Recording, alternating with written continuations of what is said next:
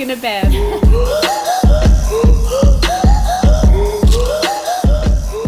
Hello, everyone, and welcome back to another episode of A Book and a Bev. This week we are reading Tower of Dawn by Sarah J. Maas, aka the second to last book in the Throne of Glass series. Oh my god, we did it. In this book, SJM really was like, I can show you the world, shining, shimmering splendor. Tell me, stale lettuce, when was the last time you let your heart decide?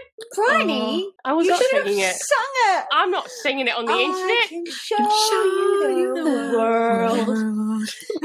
Tiny. shimmering splendor.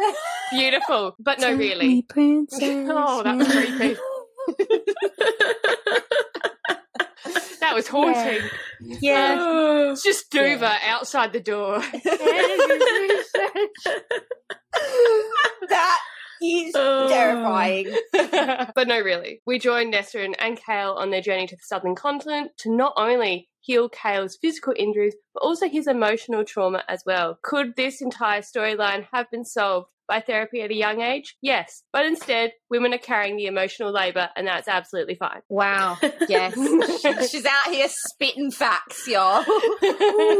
so, what are we drinking, guys? Well, she's on the waters again. Her liver's very grateful for that fact. Well, I am drinking now. Why I know, does what, I know, I know. It's actually Jameson. Oh, I was supposed to be drinking something gold to like represent the light from Irene, like her light. You know, that shit. Mm. It kind of looks like actual shit. it does? But basically, it's triple distilled Irish whiskey, smooth, dry, and lime. Well, I was going to be drinking, in a terrifying twist of events, a coffee inspired drink after like the bitter drink that they talk about every morning, which I'm assuming is coffee, and it's just like a cultured way of saying it. But that's- Caucasian. Look, you know when you are reading and you see a word and your brain goes, no, just keeps going?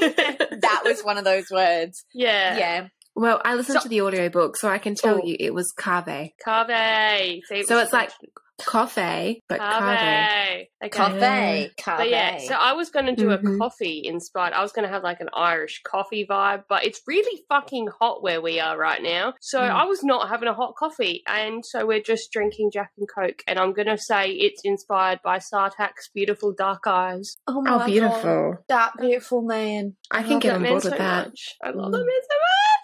Well, that leads us into how did we all feel about Tower of Dawn? Well, I feel like you should kick it off if you're going to f- finish up with that beautiful man. Oh, look, you're not wrong. Okay. In the wise words of Georgia, screaming, crying, vomiting, Oh. shitting. just like, I've said wise words. Enlighten me. when? When? Can't, can't, can't. I can't pinpoint when that might have. I always forget how incredible this book is. Like it's just so reliably good to me that you just go like, "Oh, yes, that's right." It's just beautiful. And every time I pick it up, I just cannot explain all the ways which like this book absolutely kills it for me. It's like Nesryn, it's Irene, which I'm going to warn you now, my brain goes, "Why? Reen, urine." I think it is like, I feel like it's said like quickly. So it's like, e- it's like Urine. earring. Earring? Earring. Earring. Earwig. Earring. Earrings. She's Earwig. actually just a pair of diva earrings. Oh, diva. Diva. Blast from it's the like one of those like three for fifteen sets. Yeah.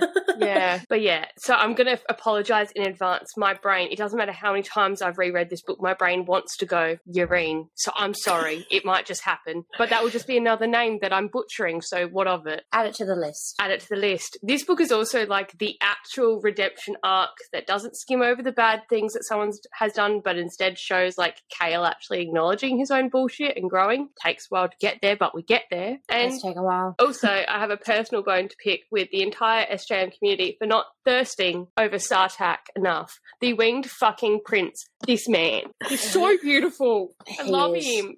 He is everything I need and more. Well, okay. So, as you all know, I kind of struggled getting into this one. The change of pace was pretty drastic, and I just have zero love left in my heart for Kale. So, I just really couldn't care less about his journey to legs. Let's just remind everyone Ellie in Crown of Midnight, she's like, You can't tell me that these two aren't destined to be together forever. Okay, we can all grow. I had not met Rowan at that point. That's That's true. fair. That gets us all. Because the minute you met Rowan, you were like, ah, fuck off, Kale. Who's Kale? if he walks again, I don't really care. At, at the beginning of the book, I'm I'm unfazed. But alas, the more I read, the more I loved. And Irene's just a sweetie. I really liked her. She's giving me Meredith Grey vibes Oh. in all the right ways. Did I find it amusing that Nesryn and Kale were both like thanks, but no thanks to each other, and then they just jumped into bed with like the next person they saw? Yeah, I did. But you know, your girl loves a love story, and we had two for the price of one here, so I'm not one to complain. We did. Oh, well, I feel like I've started every single like mm. book with like my intro like that. Whenever I'm asked to speak about these books, I'm like, oh, because it's just love, trauma, sadness. This one is of absolute joy because this series it delivers, delivers, delivers for me at every single turn. Like it's just throwing curveballs. I'm dodging. There's all types of crazy shit. Just like throw. It's just all coming.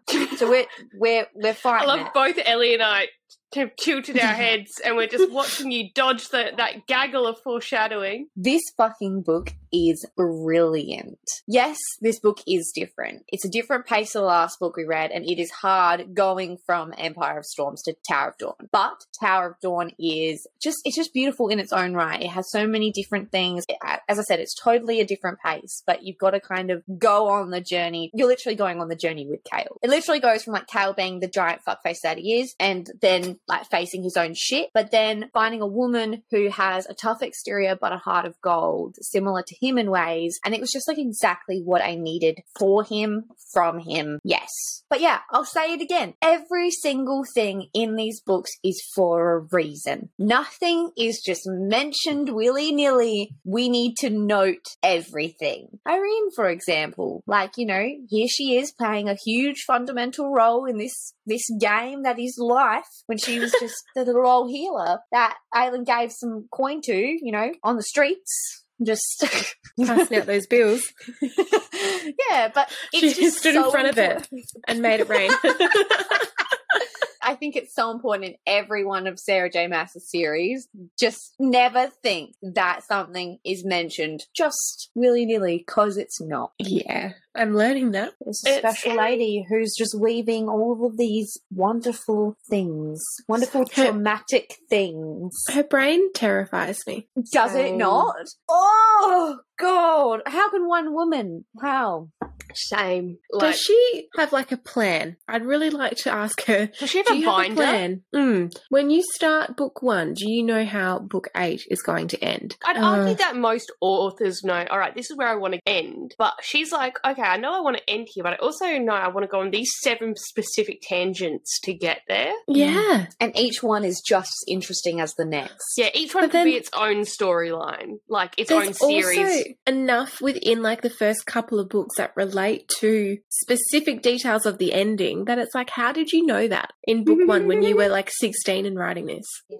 Even yeah, she's just crazy. She's Oh. just Shout out to Wait. SJM. Let's dive in. We start Tower of Dawn with part one, The God City. And we start off with Kale and Nesryn arriving on the southern continent to meet with the Khagan and to try and convince them to join the war against Erawan, essentially. Just to start off with, in unsurprising news, Kale is not vibing with his wheelchair, really struggling with his current mobility situation. I will say, like, I love from page one that we see that Antica, the capital of the God City, is like this shining empire built on diversity and inclusivity. Yeah, that this country was conquered, but they didn't then shit on everyone they'd conquered. They brought them all in. And we get this quote from Kale where he's like, Perhaps the mosaics provided a vision of what Adarlan might have been, Kale mused, as the murmurings of the gathered court flitted between the carved pillars and gilded domes ahead. That is, if Adarlan hadn't been led by a man controlled by a demon king hell bent on turning the world into a feast for his hordes.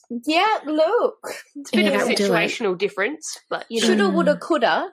And we learn a little bit about the history of the southern continent and how its rulers basically have to fight for the right to rule. Like it's not in the order of birth. And it's common, but like not a given, that siblings will just kill each other off. Yep. But it's also, I found a really unexpected level of respect for the process. Like it's not like, oh, we're a vicious den of vipers and everyone hates each other. It's like, I still love my sibling, but I may have to kill them. Yeah. Um, Interesting. Respect. Yeah. I'm unsure. Yeah, I think more like, why don't you just all be friends? In a surprising plot twist, Georgia is actually the person from Mean Girls being like, Can we just bake a cake? and all be friends?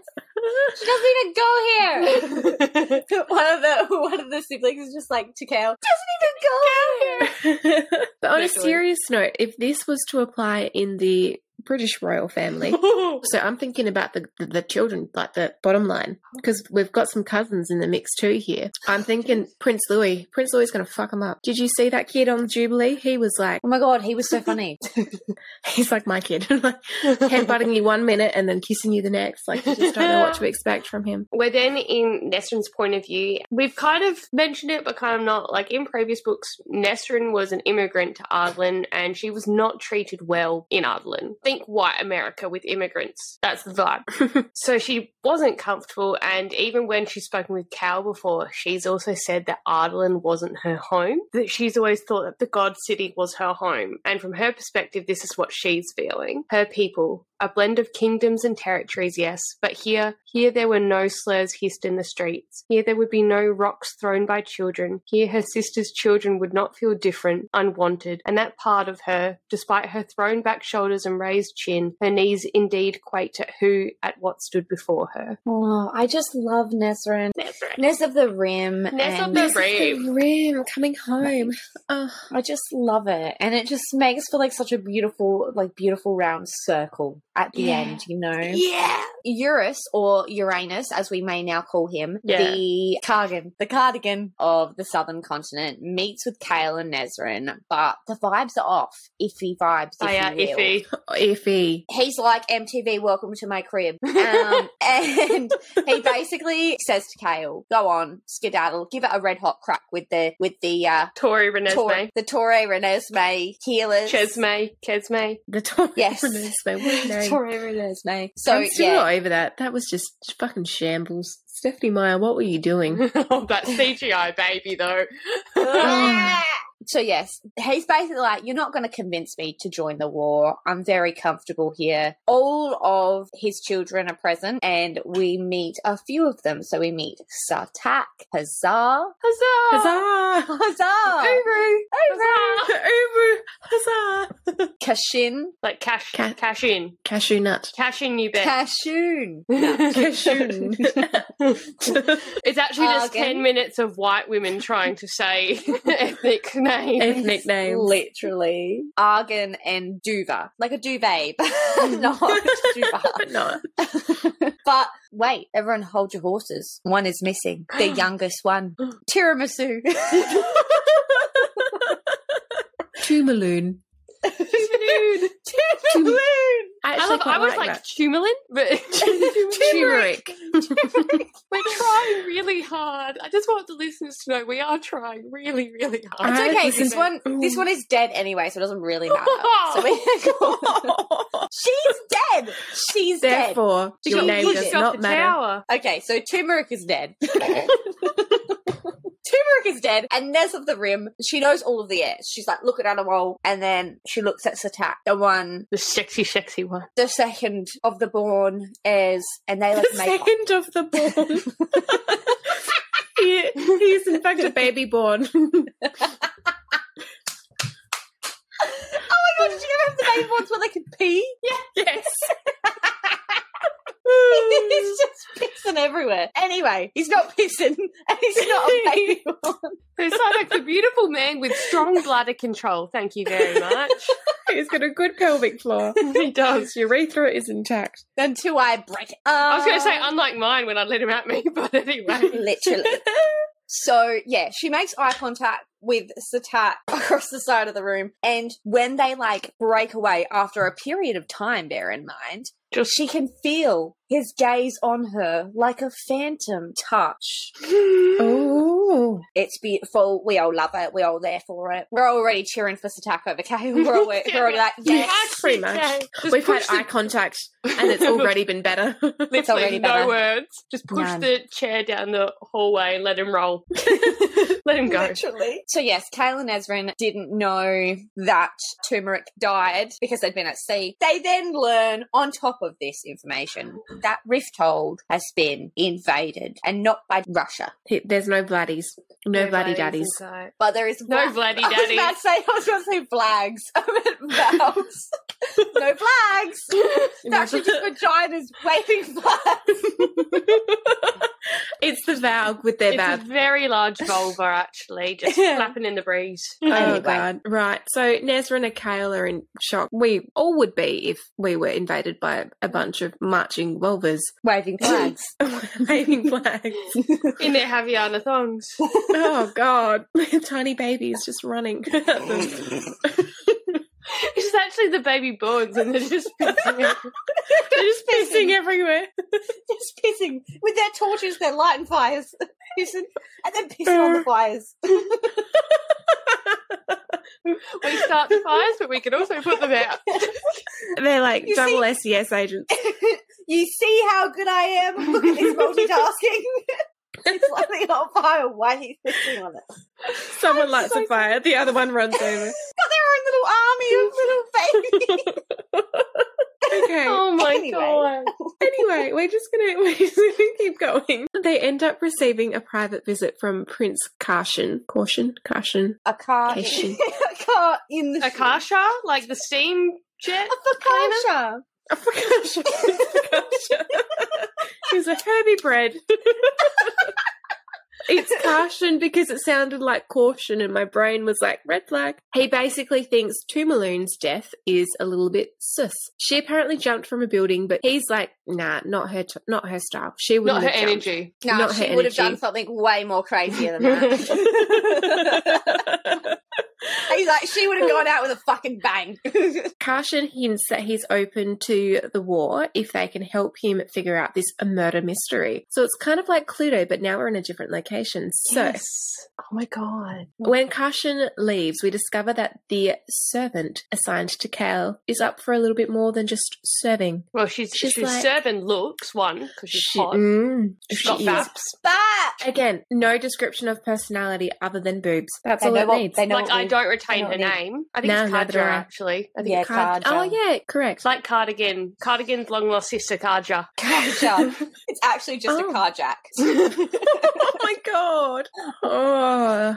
Okay. Yes, she's assigned to serve Kale, but in more ways than one. So she's like, Hi, let me help bathe you. If you like, I can touch your penis for a bit. It's part of my job. And he's like, No. Hard, hard no. I get Hard very no, because I'm actually not hard. Yeah, I'm not sure what my peen can do anymore, and I'm not sure if you're the one I want to find out that with. So, Mm. no thanks. He's a bit in a bit of a tizzy right now, and he just wants to run home and find Dorian. But Oh, gay lover. He's gay, love it. That he would find out if the peen was working.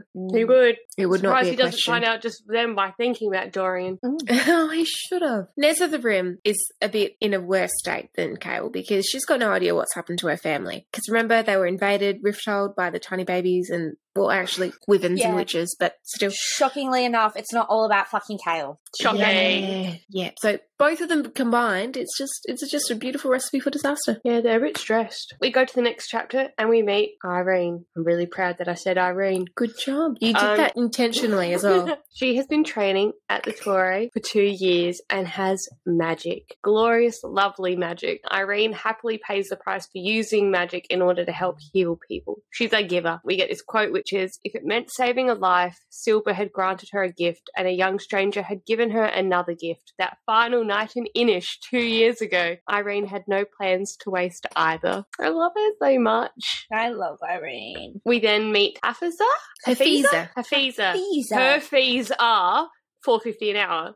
Um, we meet Hafiza, the healer on high, aka the leader of the Torre, and you'll notice that I'm not saying Sesme. I'm just going to call it the Torre in all of the Torre notes. Chesme. And Hafiza is giving me like McGonagall vibes. Like she's that little bit of a quirky, little bit stern, little bit funny, little bit lovely, like teacher vibes.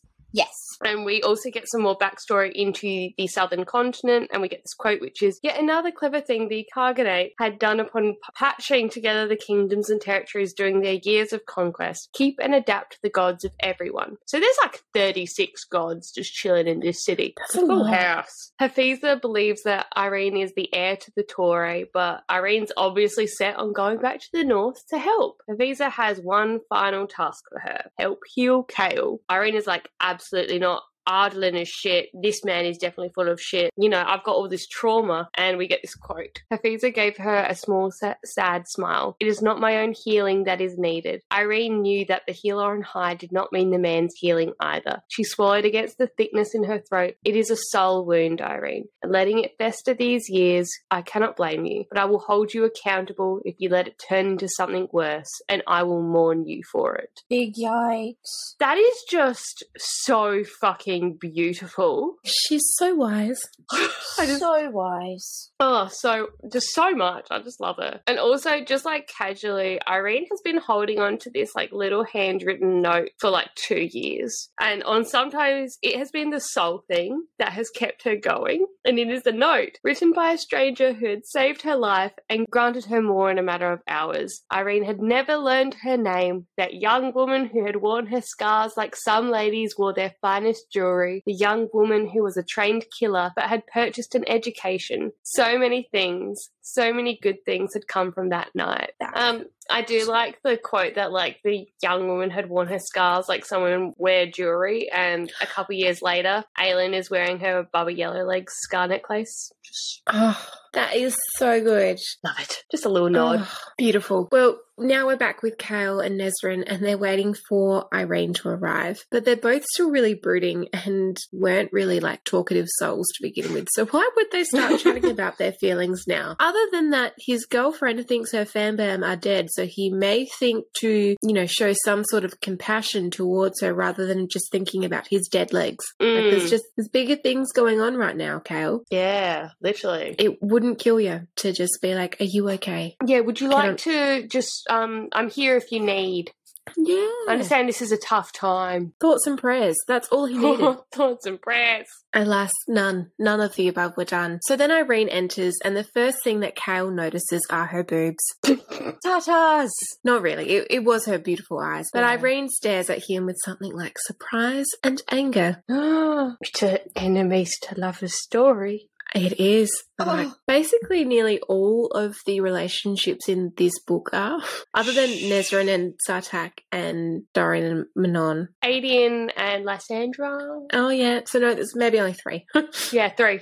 Okay. Three and Three three. for three. There we go. So Irene is not a happy camper and starts asking Kale questions, but Kale notices her accent is from Fenharrow, and like the good little detective he is, he reads between the lines that a young female healer from Fenharrow, living on another continent because she was forced out by colonizers who were hunting magic users, might have an issue with him being the hand to the king of Ireland. I Oh don't my like God. it when men assume things at the best of times.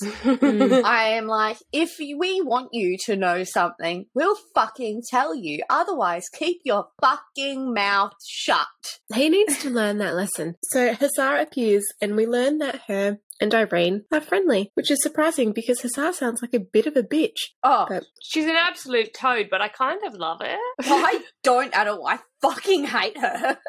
I'm just like, you're fucking cooked, but it's weird, weirdly good energy for me. It just, it's Oh. too fucking bipolar for me. Like, one Mm. minute she's a fucking spastic, next minute she's like, you think you might be okay, and then the next minute she's literally like, She going reminds to me of like, kill you. yeah, she reminds me of all of Aelin's worst impulses added with a pick me girl. Ooh. Being like, I am the, I'm the tough girl in the family. I I'm am- different. yeah. I'm not like other girls. I'm a pterodactyl. Yes.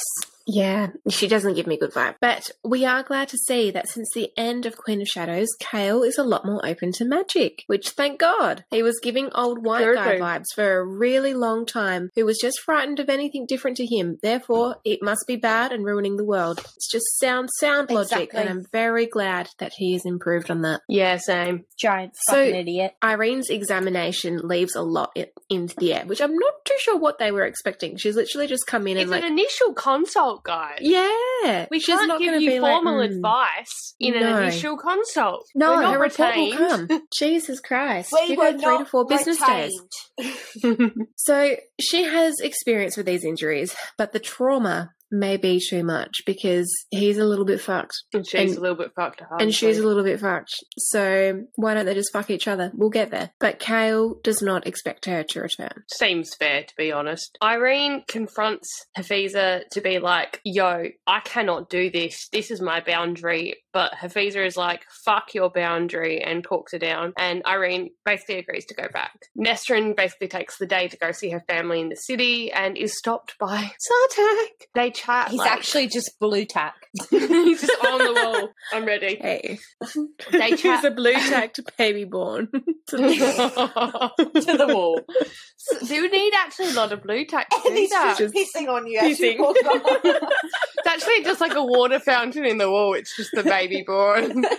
Just the the architecture. disguise. they chat about how stories of the winged prince existed even across the sea in Adarlan, and already Nesryn and Sartaq are stealing my soul. And we get this moment. Sartaq's dark eyes settled on her, their unwavering focus enough to make her glad not to be on the receiving end of it too often. Not for fear, but it was unsettling to have the weight of that gaze wholly upon you. We'll It's used to it, baby. hot. It's hot. Sartaq basically offers to take her for a flight on his ruk, but Nesryn is also a detective and understands that Sartaq is telling her like when and where it would be safe for them to discuss business and not the business in his pants. That will also come later. oh, literally. Yeah. I actually want to read smart about Sartaq. Yeah. That's one thing I need. I, I need like Sure there's graphic fanfic. sexual content. So, next chapter, Cal tries to do some political maneuvering and he fails miserably because no one is surprised at this man failing because that's what he does. He then shits bricks, like little bricks, when Nesryn doesn't return from visiting her family and he feels like he can't assist her. He can't help her. And you know it's it's all it, all- it's all on him you know? Like his life is just really really hard. Anyway so Irene appears for dinner, and Kashin metaphorically lifts his leg to piss on her and marks her as his. that he does. we then learn that Kashin is not being considered as heir because he is just not he's just not sharp enough, mm. which sucks He's to be not him. the sharpest tool in the shed. no, Yeah. Oh, darling. I do love that there is literally that moment where Kale's like, oh, yep, it's not him. yeah. Yeah. Irene gives Kale some hints at dinner through like silent, stealthy glances. She's like, Me and you, we're gonna fight that darkness tomorrow. So when Nesryn appears late that night, Kale is very, very upset because how dare she do this to him. Um, they exchange very harsh words because of course they do, and he falls asleep, wanting her to come to his bed. She's like, no. Bye. I didn't not understand why he. Like, I, okay, let me I phrase this understand how correctly. his brain works. Yeah, I understand the stress, but I also Yeah, have you never just had like a good night with your family? Well, actually, no, he hasn't.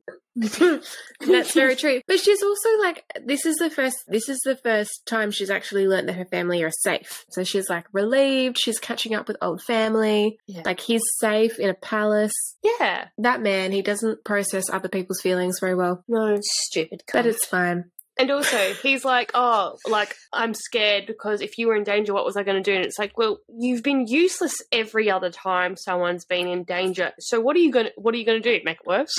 yeah. Yeah, the only person that he has saved is Fleetfoot when he dove into that portal to save the dog. But even then, Aelin had to save them both.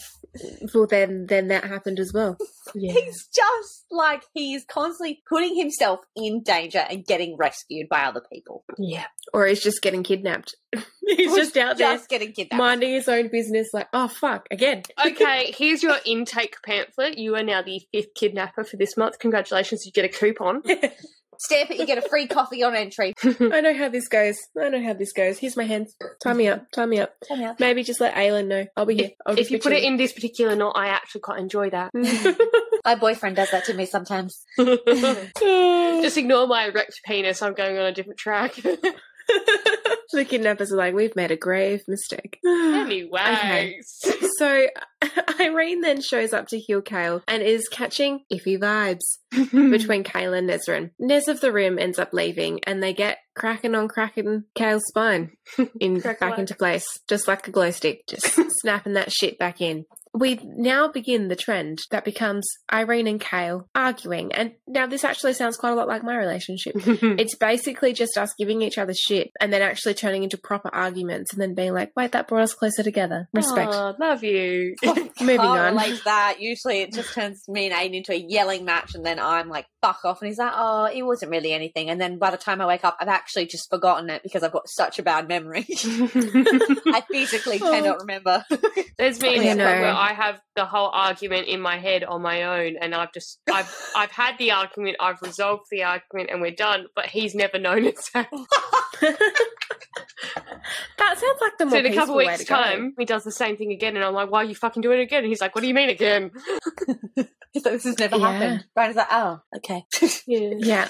Irene is like absolutely not on this ableist shit that Kayla's ranting and raving about. You can do so much to help the world despite of his limitations. And we do have this quote. There are choices in my past, he said tightly, that I have come to regret, but I can only move on and attempt to fix them. Fight to make sure they do not occur again. He jerked his chin towards the supplies she'd set down, which I cannot do whilst in this chair. And then she says, You certainly could do such things from that chair, she said tartly and meant it. And it's like, Love Yes, it. Kale. Love Yes, you it. fucking well could. It's just called motivation, sir. Get some. Yeah. Sort So- out your priorities. Irene ends up giving Kale some ex- like an exercise regime. She's like become her, his physio, and she's noticed that his legs are starting to atrophy, which is not a good time. Not Not, a a baby good time indeed. So she encounters something dark and terrifying when she probes her magic into his spine, which is like the exact spot that the king of Adarlan like hit when he was battling Kale. Which again, just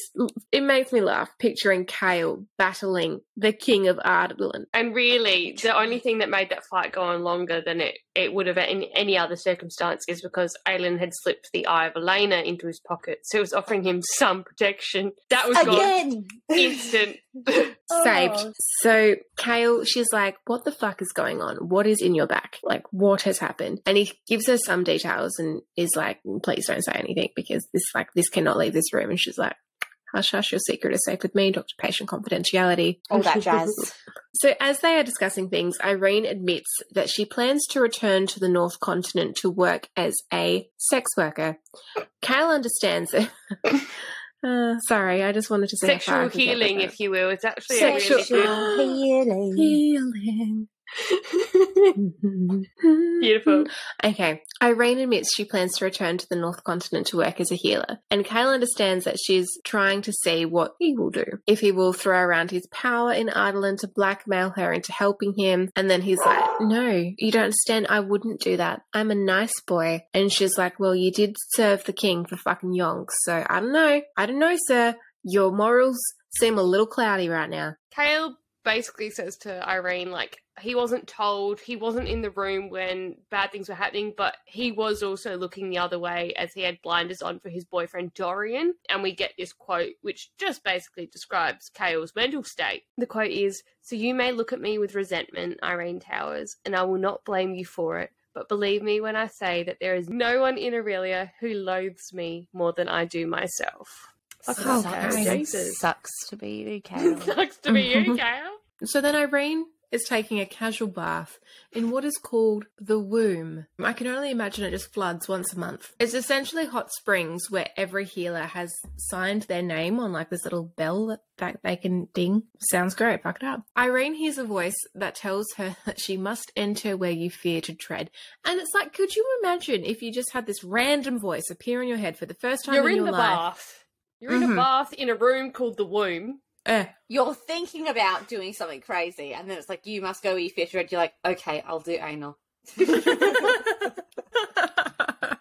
Beautiful. Beautiful joke. That was just that was gold Phenomenal. standard. Thank you. So, in fact, it's not anal. It's just the, the task of healing Kale, which, yeah, that sounds pretty scary. As does anal, to be fair. As does anal.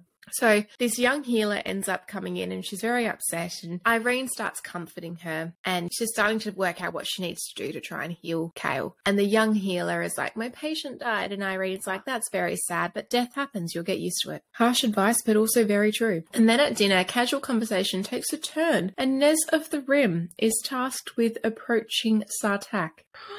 my favourite man. That night, there is a storm, and Irene is in the library studying in the middle of a storm. Classic stitch up. And we discover that the library at Torre is inhabited by 36 bast cats. And they just run the joint essentially, which is what all cats do basically. Hang on, hang on. 36 specifically. Specifically, after all the gods. Oh, okay, no. I'm like, is that. Are they the gods? Are they the gods in the bodies? it's actually the gods are the cats. It's the, the Um, cat. The cats are gods. this quote we get is each was as individual as any human save for those beryl coloured eyes they each bore and the fact that they all were just as prone to curl up in a lap as they were to shun company altogether some of the healers old and young alike swore the cats could step through pools of shadow to appear on another level of the library some swore the cats had been caught pouring through the pages of open books reading which honestly Okay. i'm not even surprised cats are fucking crazy Oh my god. and because it's Sarah J. Maas, I'm like, is this something we need to note? Yeah, cats can read. Okay. So Irene discovers a book about Wyrdgates and the Valg, specifically about three Valg kings Orcus, Mantyx, and Erawan. But that's a horrifying development. Yeah, now there's three. They've multiplied. That's not good. So we've got a terrifying quote, which is It had been done in sparing colours blacks, whites, reds, and the occasional yellow. Or yellow. It's always just occasional. It's never the primary, is it? never features. Sorry, tangent. I'm really beautiful. All painted by a master's hand, no doubt an illustration of whatever was written beneath it. The illustration revealed a barren crag, an army of soldiers in dark armour kneeling before it, kneeling before what was atop the crag. Side note, what's a crag? It's like a suspicious crack. Like it's A not like such a. I think it's not like a like a crack is like a harsh crack. Like if you imagine a crack in the earth, crack Yes. is more like when it's a bit more crumbled. I think Okay, suspicious, yes, right. suspicious. Okay, so continuing with the quote a towering gate, no wall flanking it, no keep behind it. As if someone had built the gateway of black stone out of thin air, there were no doors within the archway, only swirling black nothing. Beams of it shot from the void, some foul corruption of the sun falling upon the soldiers kneeling before it. She squinted at the figures in the foreground. Their bodies were human, but their hands clutching their swords clawed, twisted. That's a problem. Mm-hmm. That is a big problem. Not not ideal. Honestly, question: Why did the Valg Kings want to come and explore this continent, this Earth? Anyway, this I think dimension. they just found this earth and went, well, that's a tasty snack. So Irene finishes that and she's obviously shooketh. And then she realizes that there is someone in the library with her, stalking her. And she uses the lessons taught to her by that stranger in Innish and starts to make her way out of the library when she comes across the husk of a young healer, the woman who she was just comforting, like in the womb. Oh no! And she's she's not gravy baby. She is just yeeted like a dehydrated fruit. Irene gets out, and we discover that the the Torre basically has this bell alarm system, and so they manage to successfully evacuate the Torre, but no mysterious creature or person that they don't recognize comes out of the library. Not good. Not good at all. The game of Cluedo continues. The plot thickens, so quite obviously, Irene is then late to heal Kale the next day after that turn of events. She explains to him what she found in the library and that the healer who was killed looks like her, and she's like, I think this was a targeted attack against me because of you. And he's already giving off almost who did this to you vibes, kind of. He's very protective of her, which is great, and I'm here for it, but he has literally just met her. A little concerning He concerning wants and so badly to be able to look after people. He really does. It's like his kink. Yeah, just a Or his love that he's so shit at it. Yeah. Irene asks Kale to help her with a self defense class for the girls at the Torre. She says that Kale can ride a pony to the Torre. He's a horse girl. So Irene cracks her knuckles and dives into Kale's back injury, and Kale starts screaming. Irene realizes that whatever darkness is in Kale's back hates that bitch. Like she is its number one worst enemy. And in order to heal Kale's back, they're going to need to work through the magic that remains as it's blocking the physical bones. Like, yeah, yeah, she that's describes right. like his back injury, like she can feel where the nerves and the muscle and the bones are broken and disconnected, but she literally can't get to it because of this darkness. That's right. Listen to Bryony. she knows what she's talking about. Kale will also, along with that, have to face and fight it as it will feed off his trauma. Kale Mm. is like, no, I is a man. I is fine. so she like hands him the leather strap. And she's like, Well, buckle in, mate. You're about to get the ride of your life, and it's not going to be in a good way. Absolutely not. Nesryn is having a drastically better start to the day as she watches the sun rise from the skies with Sartaq. Sartaq and Nesryn are like discussing the war from Kadara's back. And we learn that the Rook Riders are loyal to the Winged Prince, the Navy is loyal to Hasar, and the cavalry is loyal to Kashin. Sartaq is basically open to hearing them out, but warns Nesryn that the southern continent is beautiful, but it's also got its hidden dangers. We are also picking up from like the conversations the royals are having with Kale and Nesryn is that they're kind of scared of Aelin because everyone knows that she was an assassin at this stage, and they're kind of like, wow, she seemed super fucked up. Are you sure? But they're gonna have to convince them. Oh, if only they knew her. Irene takes a breather from Kale's back injury and describes it as a void, a dark new hell. Which doesn't that just sound lovely? That's what you want an injury to be described as. Yeah. yeah. So, the dark gives her a vision of Morath and what is growing there, which again, deeply, deeply concerning. Not ideal that someone can look at your back and see that.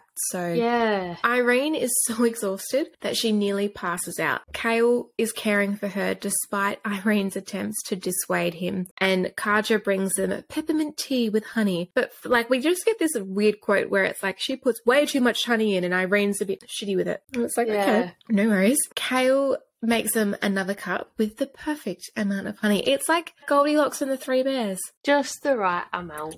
Just the right amount. So, as she goes to leave, she realizes that they've spent five hours in that screaming fest, and Kale didn't ask her to stop because he loves the pain. It gets him off, really. Whips and chains excite him.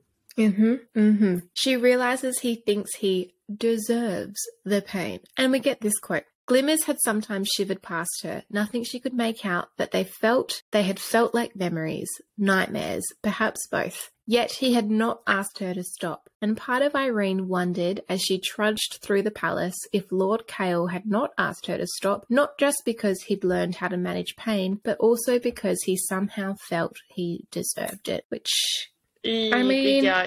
On one hand, there are certain things he does deserve, but on Mm. the other, we all need to overcome that. That night, Nesryn goes out hunting in the city for Vogue and encounters Sartaq. They have a vague conversation, basically confirming what is going on with all the demons just like being out and about. And Sartaq notes that many would have run away from Adarlan, like rather than spend a summer hunting demons in sewers in a city that hates you. And Nesryn is like, Well, I am just that bitch, so what of it? Sartaq and Nesryn bond over losing family, and Sartaq offers to discreetly put out word to his spies to keep an eye out for Nesryn's family fleeing Adarlan, which is like super sweet, and he really didn't have to, but he did, and I love it. He then joins Nesryn on the hunt for Vogue. I like him. I love him. Hunting the vag.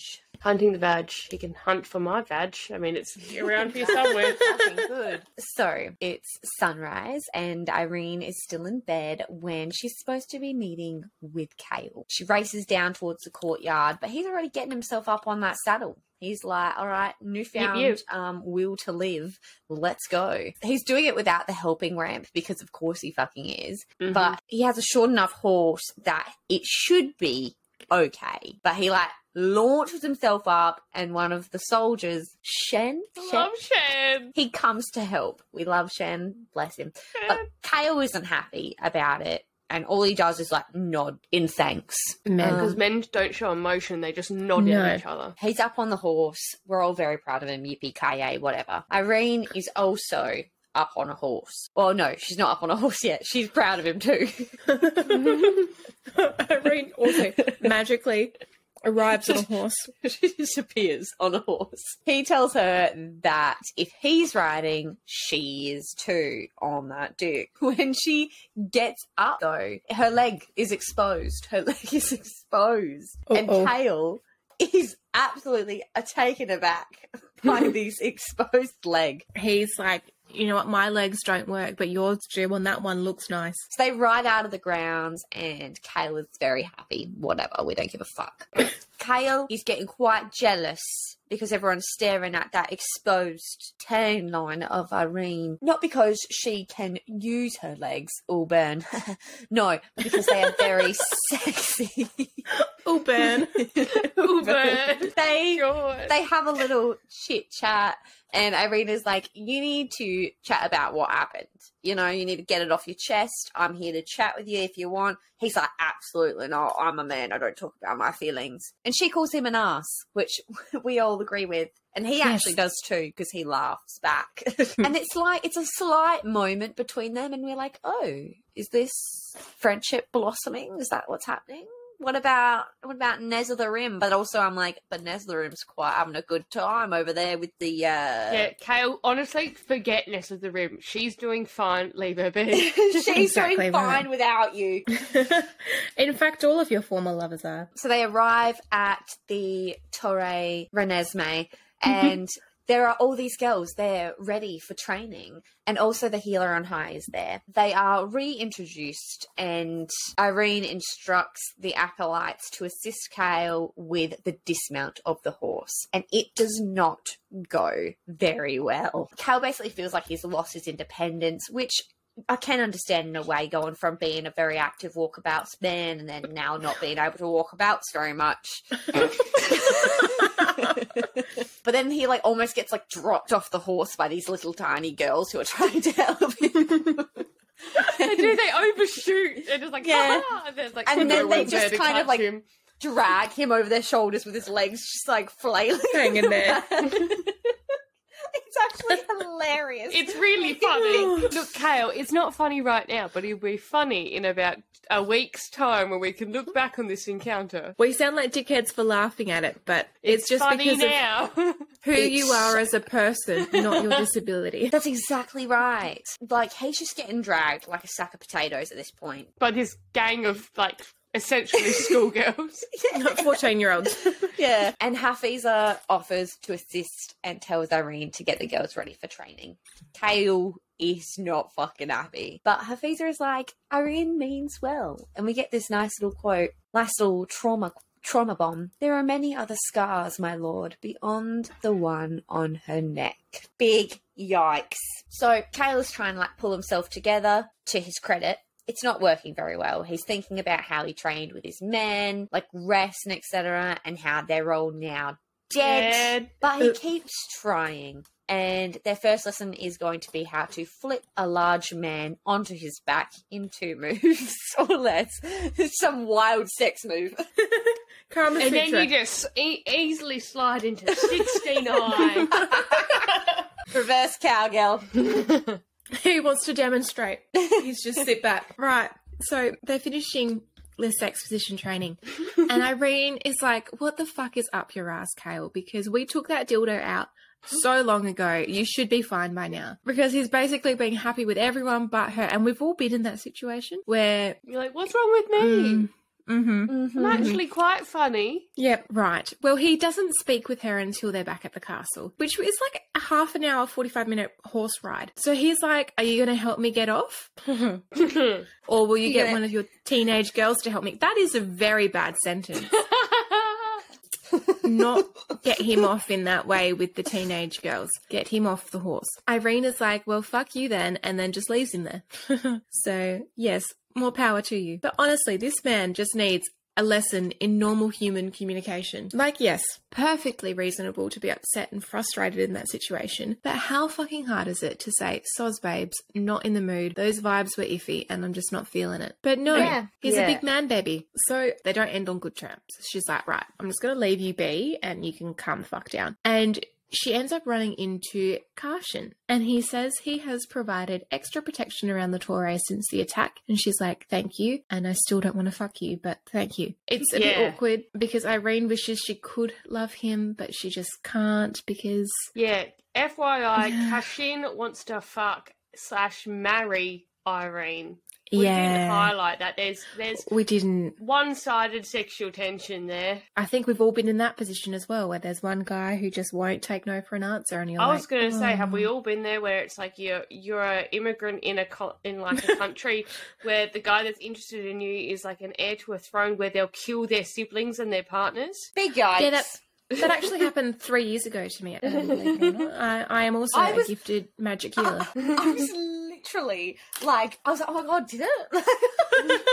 So when she leaves him and turns the corner, Kayla's there. And they go back to his rooms, and then Nesryn is there. It's just a big reunion. She's like, Whoa, you rode a horse? She's shook. She's very excited. oh my And god, you're a part of the Saddle Club now? I'm so Love that excited. show. I rode a big giant fuck off bird, but well done on riding a horse today. Pats him on the back. that he can't feel. Oh my god. Fuck it up. She's shook. She asks if she can show him her uncle's home, and he agrees. And then she kisses him on the cheek, and she's like, "All right, see you later. Bye. I've done See my good deed for the day." yeah, pretty much. So Irene and him are going to do some healing. Not the sexual healing again, but just normal healing. Um, Kale still isn't very happy, of course. He says that she made him feel like a prized broken horse. A whore, a prize broken, Broken. whore. I like that he's like, I'm still a prize though. I might be broken. Yeah, we get this these couple of quotes, which is "You make me sit here mostly naked in this room, and yet I have never felt more bare than I did this morning." Big yikes.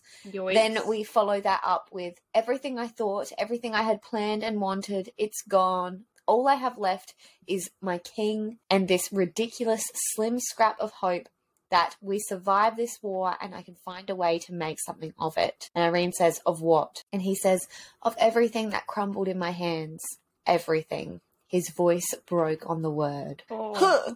Irene silently offered Kale the leather bit. He slid it through his teeth and clamped down lightly. She stared at him, his body braced for pain, face unreadable as he angled it toward the door. Irene said quietly, Soldiers from Adarlan burned my mother alive when I was eleven.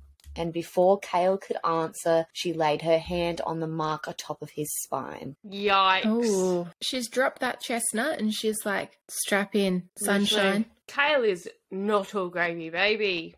He's living in his like all of his memories, all of his bad memories specifically. And we get this big, big quote, which again, will we ever apologize for the amount of quotes we're throwing in for this series? The answer is no. No, No. regrets. no Um, rugrats. yeah, no rugrats. Kill the babies. The quote we get is The void showed him fire, a woman with golden brown hair and matching skin screaming in agony towards the heavens. It showed him a broken body on a bloody bed, a head rolling across a marble floor. You did this, you did this, you did this. It showed a woman with eyes of blue flame and hair of pure gold poised above him, dagger raised and angling to plunge into his heart. He sometimes wished she hadn't been stopped. The scar on his face from the nails she'd gouged into it when she first struck him, it was that hateful wish he thought of when he looked in the mirror. The body on the bed, and that cold room, and that scream, the collar on a tan throat, and a smile that did not belong to a beloved face the heart he'd offered and had been left to drop on the wooden planks of the river docks, an assassin who had sailed away, and a queen who had returned. A row of fine men hanging from the castle gates, all held within that slim scar what he could not forgive or forget. Ooh. I just don't know how I feel about it. It just some like that quote. It's giant, right?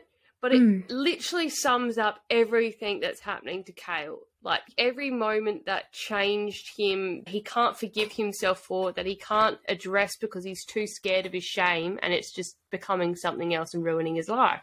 Yeah, I don't know. I just feel like he he just annoys me. The way Yeah. the way in which he handles things annoys he doesn't me. handle it well, and he doesn't handle No. it well for a long No. time as well. But it's I- all there. Yeah, he does have trauma. I don't think A- Aelin leaving him on the docks was trauma. He I caused that. he, he is the reason for that issue. And they they wouldn't have made it again. Like he could have been with Celaena, but Celaena was never Celaena. She was No. always No. Aelin, so they were never going to work. And he even And he also acknowledged had- that. Yeah, he also had issues with her being an assassin anyway. Even if she Yeah. was just Celaena, he had issues with that still.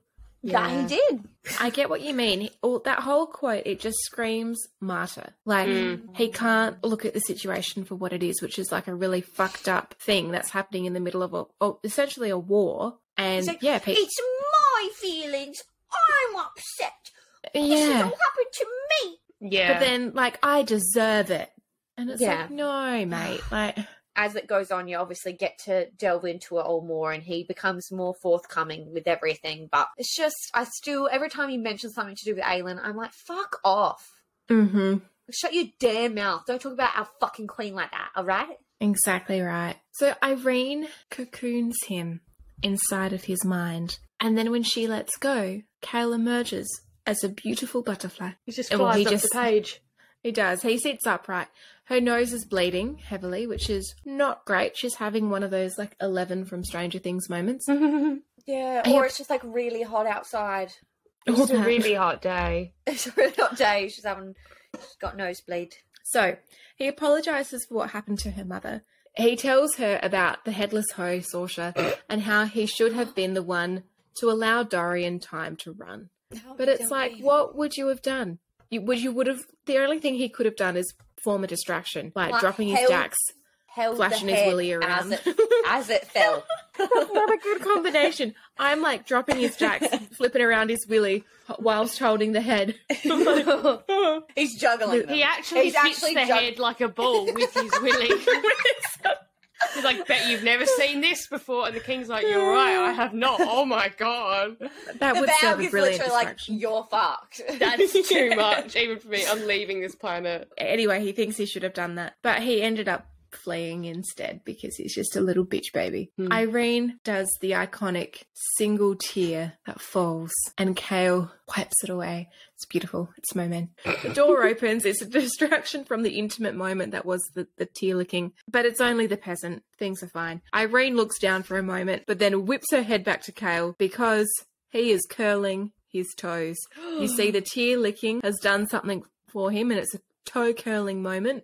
It was very stimulating. Nesryn is visiting her family and they are discussing like just the general vibes of having a family split in two different countries and we learn that Nesryn can sing, which is Oh, just a, that's right. a fun little side plot of this story. Things obviously like they do with family, they turn to current events when you're just having a chinwag and they discuss the war. And we get this quote. But Nesryn's aunt gave her a knowing look steel in her brown eyes, as if she too did not forget for one moment the family who remained in Adarlan and perhaps now tried to flee to these shores. Her aunt simply said, The ruks will not fear wyverns. It's just accurate. But I don't know necessarily if they'll beat them, but they definitely won't be afraid of them. So Irene and Kale are both over the moon. She smiles at him and he just stares at her smile like an absolute fucking creep. But she's, super happy and she doesn't even care. She's like, you can stare at my fucking smile. Irene ends up visiting Huzzah after healing Kale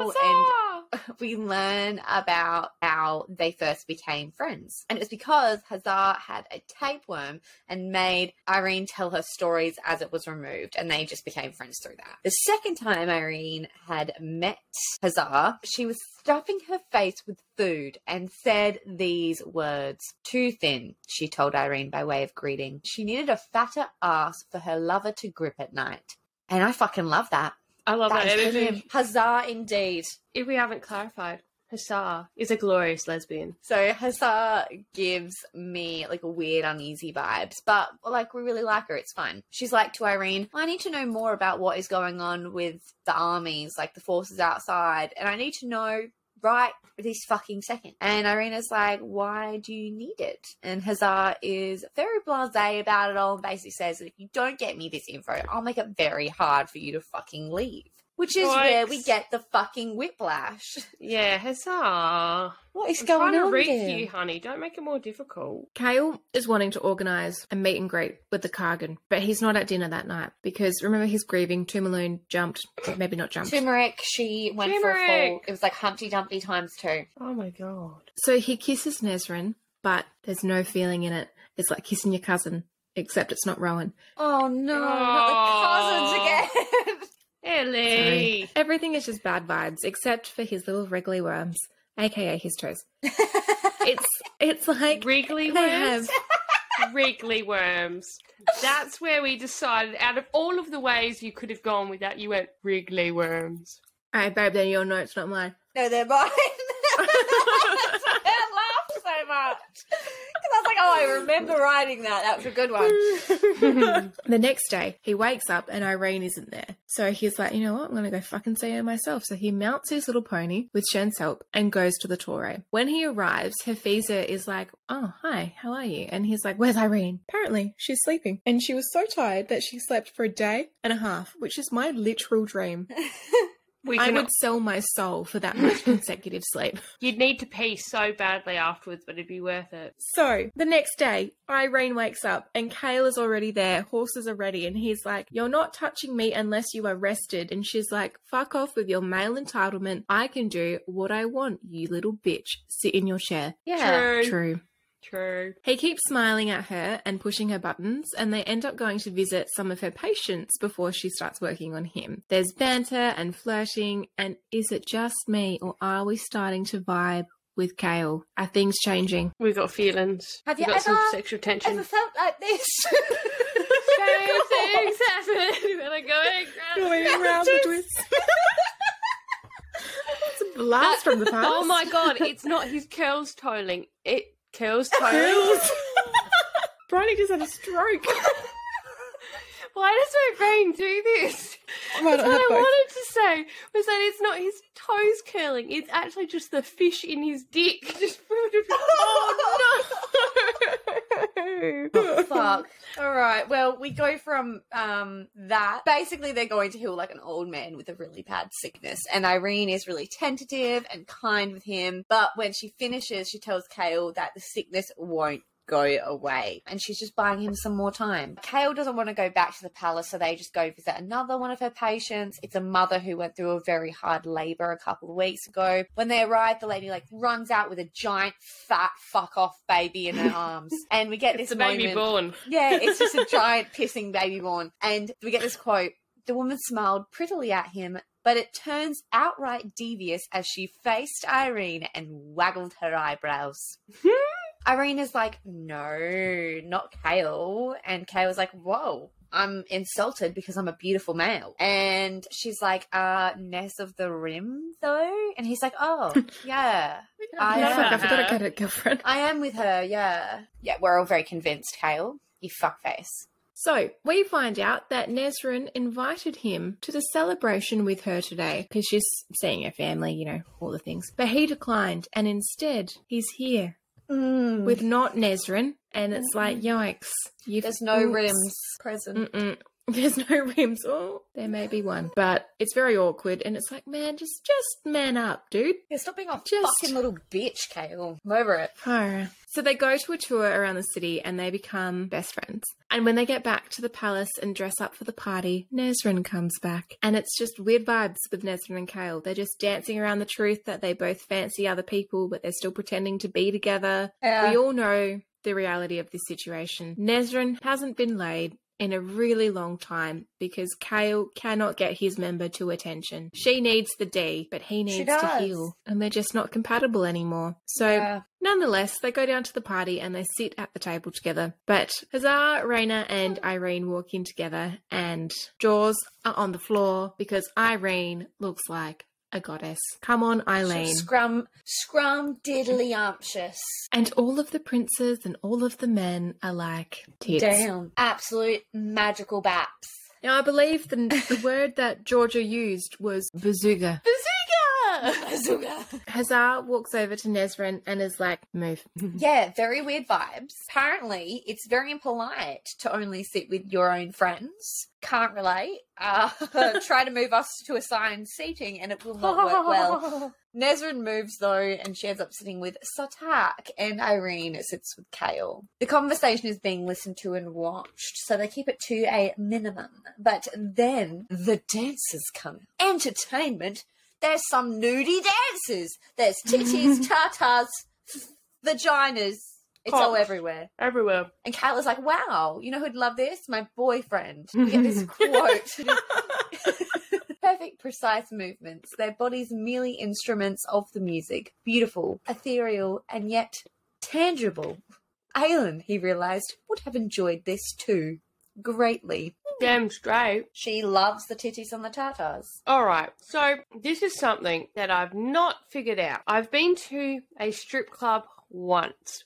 Unfortunately, it was male strippers, That is unfortunate. and their dicks were flaccid. So as they're gyrating in your face, it's just floppy dick. No. But when you think about it, would you want them to be fully erect? it's just like whacking you in the face. Neither way is good.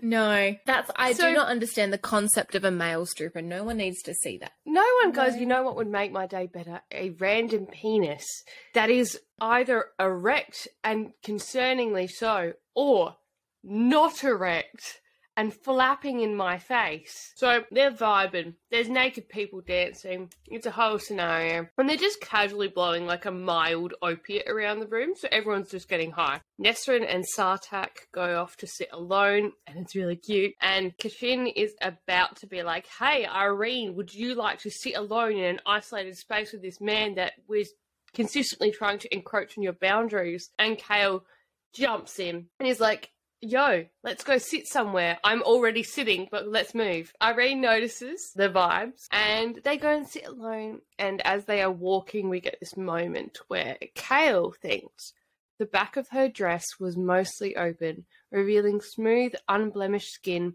and the fine groove of her spine. It dipped low enough for him to make out the twin indentations in her lower back, as if some god had pressed his thumbs there. Jesus, Kale, you dirty dog. Alright. You absolute dirty dog. They sit and like the smoke starts making them a little crazy. She strokes his arm and they discuss like Hasar's threat. She basically tells him that like she is being forced to ask him questions and she needs an answer. And like specifically, she needs to know where Aelin is. Kale puts his hand near her neck and like strokes a thumb down it, and it's like, oh my god, stale lettuce, what are you doing? But we get a couple quotes here. He looks over and he sees Nesryn with Sartaq, and he thinks he waited for a tug of jealousy at seeing Nesryn smile to the prince, whose body was the pinnacle of relaxed. His arm draped along the back of the couch behind her, and ankle crossed over her knee. Perhaps he just trusted Nesryn, but nothing stirred in him at the sight. Yeah, the reason why nothing stirs is because he just simply doesn't like her anymore. No one is shocked. We then get this next quote, which is Skulls Bay, he threw out. Tell her fire can be found at Skulls Bay. It was perhaps the one place Aelin would never go, down to the domain of the pirate lord. He'd heard her story once of her misadventure with Rolfe as if destroying his city and wrecking his prized ships were just another bit of fun. Heading there would indeed be the last thing Aelin would do, with the pirate lord's promise to slaughter her on sight. Um, also just Isn't like that funny? Kale, like He knows nothing. yeah, wrecking his prize ships just another bit of fun. I'm like, mate, she He saved rescued slaves. 200 slaves. So that ends up snapping them very quickly out of the haze. But there's still a little something there. And Yrene looks guiltily towards Nesryn before she walks to Hasar to get her an escort. As she leaves, she turns back once more and we get this quote. Even across the nearly hundred feet of polished marble and towering pillars, the space between them went taut, as if that white light he'd glimpsed inside himself two days ago was a living rope, as if she'd somehow planted herself in him that afternoon. In a oh. surprising twist of events, Yrene has actually just jizzed in Kale. She's impregnated him. Yeah, he She is, is- carrying her child. Shocking twist of events. Kay was pregnant. So he goes back to sit with Nesryn and Sartaq at the end of the night, and Sartaq walks them back to their suite. When they go back to their suite, it's super awkward. Like Nesryn knows something is up, and she thinks like, "I'm gonna go with Sartaq to like the Ruk Riders' home." And Kale is like, "But why?" Like a baby. But he knows. Nesryn also knows. Everyone knows. But he asks her to stay with him for a while and to tell him about her family because remember he promised to go and meet her family and he hasn't. No, he he has doesn't. bailed on it multiple times. He just does not give a flying fuck. She is telling him about her family, but there are these unspoken words between them. I know, I know, I know. She knows him and like Yrene want a coochie flip flop. Oh. You're so welcome. Fucking hell, Georgia. Nesryn speaks to Kale basically about her family until he falls asleep, and we get this quote With every glance, those unspoken words still echoed. I know, I know. Kale let Nesryn talk and listened until her voice lulled him to sleep because he knew too. And I actually thanks. kind of vibed that when two people are like, hey, we're actually just on different paths. It's just not working. So Yrene isn't doing well. She's tossed and turned all night and then she got off because she was Hmm. like, I'm feeling some kind of way. She's left feeling unsatisfied though. She's like, it just wasn't, it wasn't the real thing. And it's probably because she doesn't own the main attraction by pure romance like Absolutely. the three of us do. Shout out to Sammy at Pure Romance. So Yrene gets up the next morning and is planning to go straight to the castle. And when she arrives, she saunters straight into Kale and Nesryn in bed together. Oh dear. Yrene is obviously like, well, shit. And she is pissed off. But she doesn't really know why. She's like, mm, I don't really have a right to be pissed off because he's always had a girlfriend and I've always known that he's had a girlfriend. It all just seems, yeah, very interesting. Yeah, and it's like, but he's leading you on, my love. So when Nesryn leaves, Kale comes to Yrene and is like, "Nothing happened, I swear." And Yrene's like, "Yeah, whatever. I'm, I'm just gonna head out now. Just don't worry about me. Like, you do you. See ya." I'm OG.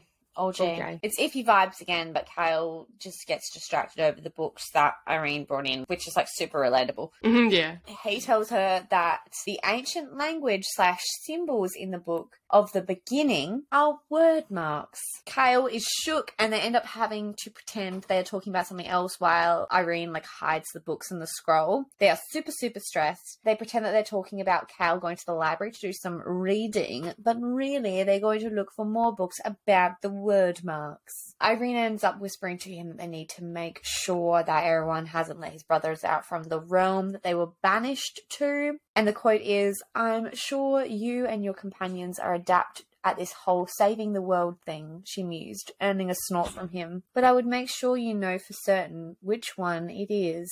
She took up a perch on the thin lip of a golden sofa cushion that his body did not cover. Kale twisted his head toward her, the muscles in his back bunching. Why? And she says, Because if they were merely banished to their realm, who is to say they aren't still waiting to be let back into our world? Well, that is horrifying. So Kale is freaking out. He's like, "Oh shit!" He tries to grab for the bit. You remember the leather strap? The leather Mm, strap. the strap on. Yrene gives him. hmm Grabs that Oh, dildo. God, that's how she's come in him. She's got one of the like the ones that actually can come. He's trying to grab for the bit so Yrene can start again, but she asks who gave him the scars on his cheek.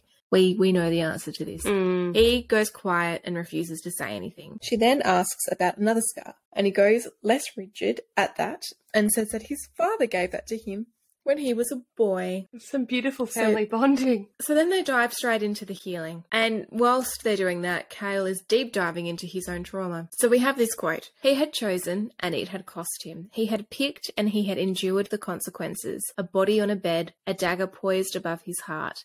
A head rolling on stone, a collar around a neck, a sword sinking to the bottom of the aviary. Then Yrene's memories take over and she shows him a happy memory of her family before they were killed. When he wakes up, he can now move his foot and has like a tingling up his legs, but he can't see Yrene. When this first scene like popped into his head, I thought it was like a dream of him picturing his future with Yrene, like they've got a little Oh. girl. And I was like, it's too early to be mm, daydreaming It's about children, early. Kale. And we don't need another pregnancy scare right now, guys. Absolutely not. war. Keep it in your pants. Fuck. Seriously. So he finds her sitting out in the garden and she's crying. And it's because she's forgotten what her mother looked like, which is very Ugh. sad. She tells him of her journey up until she got mm. to Innish, and she says she knows how Kale got that wound on his spine. She says she will continue to help him fight it, and they decide to go get dinner together like normal people. In Nesryn's point of view, like we feel for her. Because she she knows mentally she's checked out and she's like, me and Kale are done. She's been a replacement for two women already in his life and now a third. And she's like, YOLO, you only literally live once. She arrives to see Sartaq because she's like, I need to make myself feel better. I know just the beautiful, beautiful. and you know what? I do feel better. I I do feel better. He invites her to come with him to the Rook Riders. She says that she needs to discuss it with Kale, but then she realizes that Sartaq is leaving now.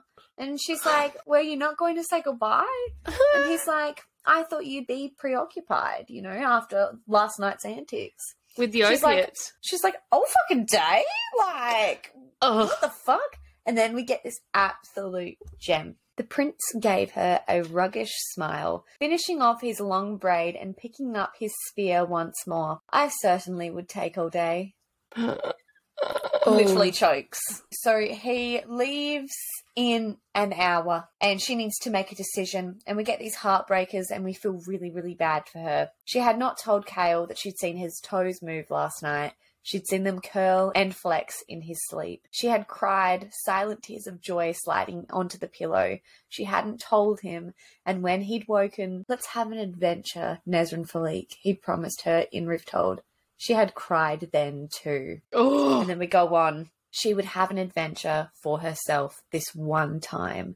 She would see her homeland and smell it and breathe it in, see it from high above, see it racing as fast as the wind. She owed herself that much. She owed it to Kale as well. Oh, I just feel so I- bad for Nesryn. I love Nesryn I so much though because it is like super hard to leave a relationship even when you feel like it's right. Like that relationship's run its course, it's done. It's still really, really hard. And she's just looking out for herself and she deserves so much goodness and I just love she her. does. But we keep going with the fucking brilliant quotes. She's just like, fuck it up, I'm coming. And she says that she'll leave a note for Kale, which basically says, I have gone with Sartaq to see the rukhin. I shall be gone for three weeks. I hold you to no promises, and I will hold none of my own. Fuck it Big yikes. up, sis. She ends up going to find Sartaq waiting for her atop of his ruk. Sartaq whispered in Nesryn's ear, I was praying to the eternal sky and all 36 gods that you'd say yes. She smiled, even if he couldn't see it. So was I, Nesryn breathed, and they leaped into the skies. That is just like goosebumps for me. So that is That's where it. we are leaving part one. We will pick up part two next week from chapter 25. And we hope you'll tune in for that chaotic energy.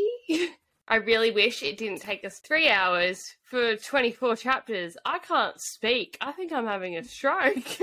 Uh, Look, yeah, it's that kind of night. And it's also, kind of we had a lot of tech problems too. yeah. We did. On that note, guys, thank you for tuning in for another episode of A Book and a Bev. We'll be back next week, but in the meantime, please like and follow us on Instagram and TikTok.